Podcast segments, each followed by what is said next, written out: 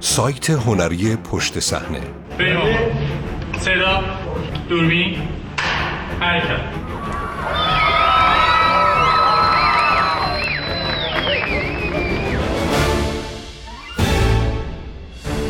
سلبریتی های بی استعداد سندروم سلبریتی پرستی و دیده شدن به هر قیمت. نویسنده پیارس مورگان روزنامه نگار نویسنده و مجری بریتانیایی تلویزیون که در گذشته داور برنامه استعدادیابی بود. او در حال حاضر در برنامه صبحگاهی آی تی وی صبح به خیر بریتانیا کار می‌کند. مترجم سعیده کازمیان بیش از 500 سلبریتی در بریتانیا زندگی می کنند یا بهتر است بگوییم 500 نفری که ما همچون سلبریتی با آنها رفتار می کنیم. این مسئله را از آنجا می دانم که یک ماه تمام نامهای معروفی را که در ستون شایعات روزنامه های زرد و مجلات سلبریتی آمده بود شمردم. مشکل اینجاست که بسیاری از آنها هیچ استعدادی جز خودنمایی، رفتارهای زننده در کلوبهای شبانه، رانندگی خطرناک، ساختن برنامه های بهتاور یا حماقت های فراتر از تصور ندارند. جردن، جودی، جید، آلیشیا، تارا، لیدی ویکتوریا، نامهایی همچون مرلین، اوا و آدری که راحت روی زبان میچرخند اما هیچ کدام نه واقعا بازیگری بلدند نه خوانندگی و نه نویسندگی آنها فقط در خلای پرت و پله های سلبریتی های درجه سه که رسانه ساخته از حضور دارند و سردبیرهایی همچون من به اندازه هر کس دیگری در ایجاد چنین وضعیتی مقصر هستند. به این جمع خروارها آدم های دیگر هم اضافه کنید که آمادند تا در برنامه های واقع نمایی چون پاپایدل، برادر بزرگ، بازمانده و مستندهای مزخرفی چون کلوب 18 سی از مناطق خوشگذرانی در فالیراکی و ایبیزا خود را خار و خفیف کنند و در نهایت ملتی دارید که به سلبریتی های بی استعداد و بی هدف دل بسته است. از آن بدتر چنان به این آدم هایی که به طرز مزهکی ستاره نامیده می شوند دل بسته می شویم که کم کم سطوح ترسناکی از جنون سلبریتی در ما ظاهر می شود. پژوهشی که اخیرا در دانشگاه لستر انجام شده نشان می‌دهد بیشتر مردم بریتانیا به نوعی سندروم سلبریتی پرستی مبتلا هستند. 16 درصد از ما چنان به یک سلبریتی دلبسته می‌شویم که زندگی روزمرهمان تحت تأثیر قرار می گیرد. از هر ده نفر یک فرد احساساتی بسیار شدید نسبت به یک ستاره دارد و یک درصد ترسناک به اختلال شخصیت مرزی دچارند. بی پرده بگویم. وقتی پای شهرت و افرادی که به عنوان سلبریتی میپرستیم به میان میآید همه ما کمی دچار اختلال روانی هستیم. در برنامه ای چهار قسمتی این پدیده گیر افتادن در چنگال شهرت که ملت ما با آن دچار شده را بررسی کردم تا ببینم چطور به اینجا رسیدیم. این مسئله از چه چیزی نشد گرفته و به کجا ختم خواهد شد؟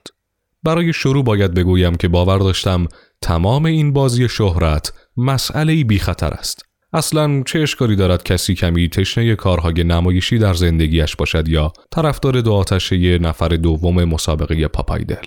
اما هرچه بیشتر کنکاش کردم بیشتر نگران شدم.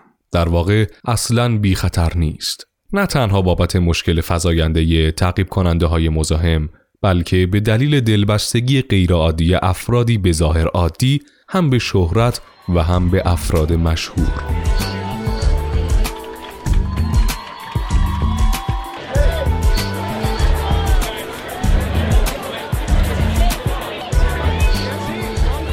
صد هزار نفر از مردم عادی برای شرکت در فصل آخر برادر بزرگ درخواست دادند. لحظه به این مسئله فکر کنید تعداد بسیار زیاد و باور نکردنی از مردم که آمادن در تلویزیون ملی خود را مسحک کنند تنها برای اینکه مشهور شوند.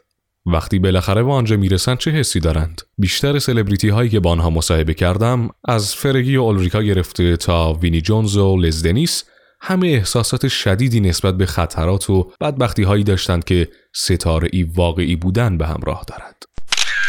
فانکی فلشمن های دنیای واقعی با این وجود در دنیای چنان تشنه شهرت زندگی می کنیم که انگار همه در کشور مصممند جایگاه سلبریتی درجه سه را به دست آورند.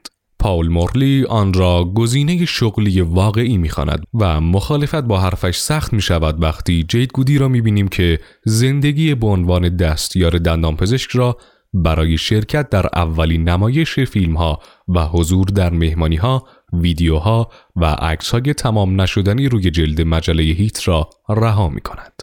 انت نیمه دیگر دک به من گفت حتی وقتی نوجوان بود که بعید می‌دانم زمان زیادی از آن گذشته باشد همه آرزو داشتند یا فوتبالیست شوند یا بازیگر. چه کسی می‌تواند آنها را سرزنش کند وقتی در نخستین نمایش فیلمی که در آن شرکت داشتم از آنوشکا که نفر آخر در برنامه برادر بزرگ شد و عجیب کن ذهن و بیاستعداده است همچون التون جان استقبال شد.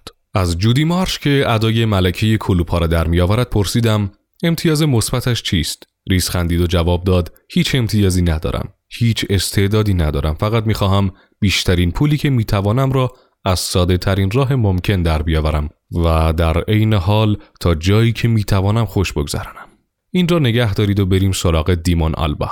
راز گروه بلور. مردی بسیار با استعداد. از او پرسیدم وقتش نرسیده که دوباره استعداد داشتن را شرط لازم ستاره شدن کنیم؟ پیشبینیتان درست است. آهی کشید. نگاه خستگی مردی را داشت. که حالش به هم می‌خورد وقتی می‌بیند توانایی های حیرت انگیز موسیقیش در مقابل موج عظیم آدم های حقیری که گنبد شهرت را پر کردند به زانو درآمده. زنانی هستند مثل آلیشیا دووال که چون جراحی های پلاستیک متعدد داشتند با سلبریتی های زیادی رابطه برقرار کرده و از طریق افشای جزئیات آن معروف شدند. او تقلیدی موسیق و زننده از یک ستاره است. با این حال مسلما همین است. یک ستاره کسی که توجه روزنامه ها و علاقه عموم مردم را جلب می کند چه مرگمان شده است؟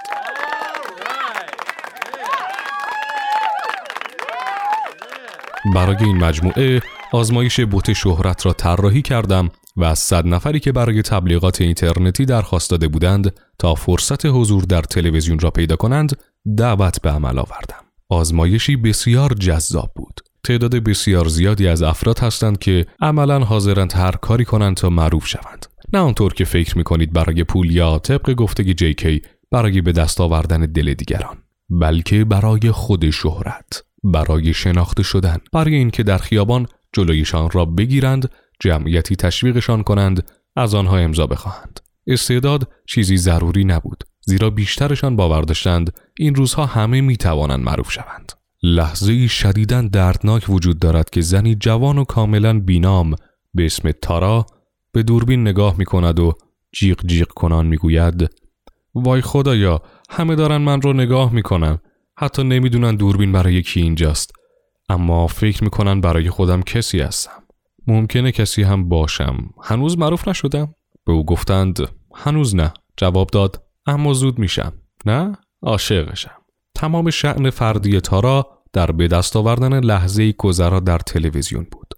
باور داشت اهمیت زندگیش تنها با سلبریتی بودن تعریف می شود حتی در ابعادی بسیار کوچک.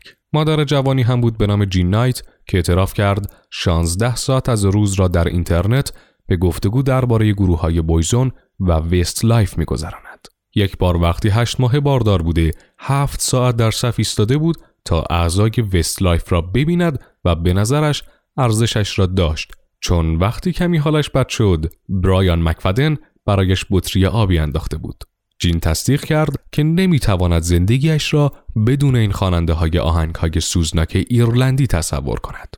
واقعا چقدر روزاش خراب است. در آزمایش بوت شهرت عجیب از دیدن کسانی شوکه شدم که نه تنها استعداد نداشتند بلکه مبتلا به خجالت مزمن هم بودند. دختر بیچاره آمده بود که حتی نمی‌توانست رو به دوربین صحبت کند. با این وجود هنوز اشتیاقی حقیقی برای مشهور شدن داشت. حس کردم برای او و خیلی های دیگر شهرت راه فراری از زندگی های معمولی یا حتی حقارت بارشان است. اما اینکه در این راه تا چه اندازه حاضرند خود را خار و خفیف کنند باعث می شود اصل موضوع بسیار ناراحت کننده شود. با این وجود نکته چشمگیر این بود که هرچند 90 درصد از صد شرکت کننده بوت شهرت هیچ کاری نمی توانستند بکنند و فکر می کردند اشتیاق آنها برای شهرت برای برنده شدن کافی است اما خودشان عادلانه به پسر جوانی به نام مارک رگ دادن که واقعا می توانست ترانه بخواند. این قدم کوچک رو به جلویی در پویش جدیدم برای مخالفت با سلبریتی های بی است. پیروز نخواهم شد مثل بیشتر پویش های اخیرم در برنامه آینه.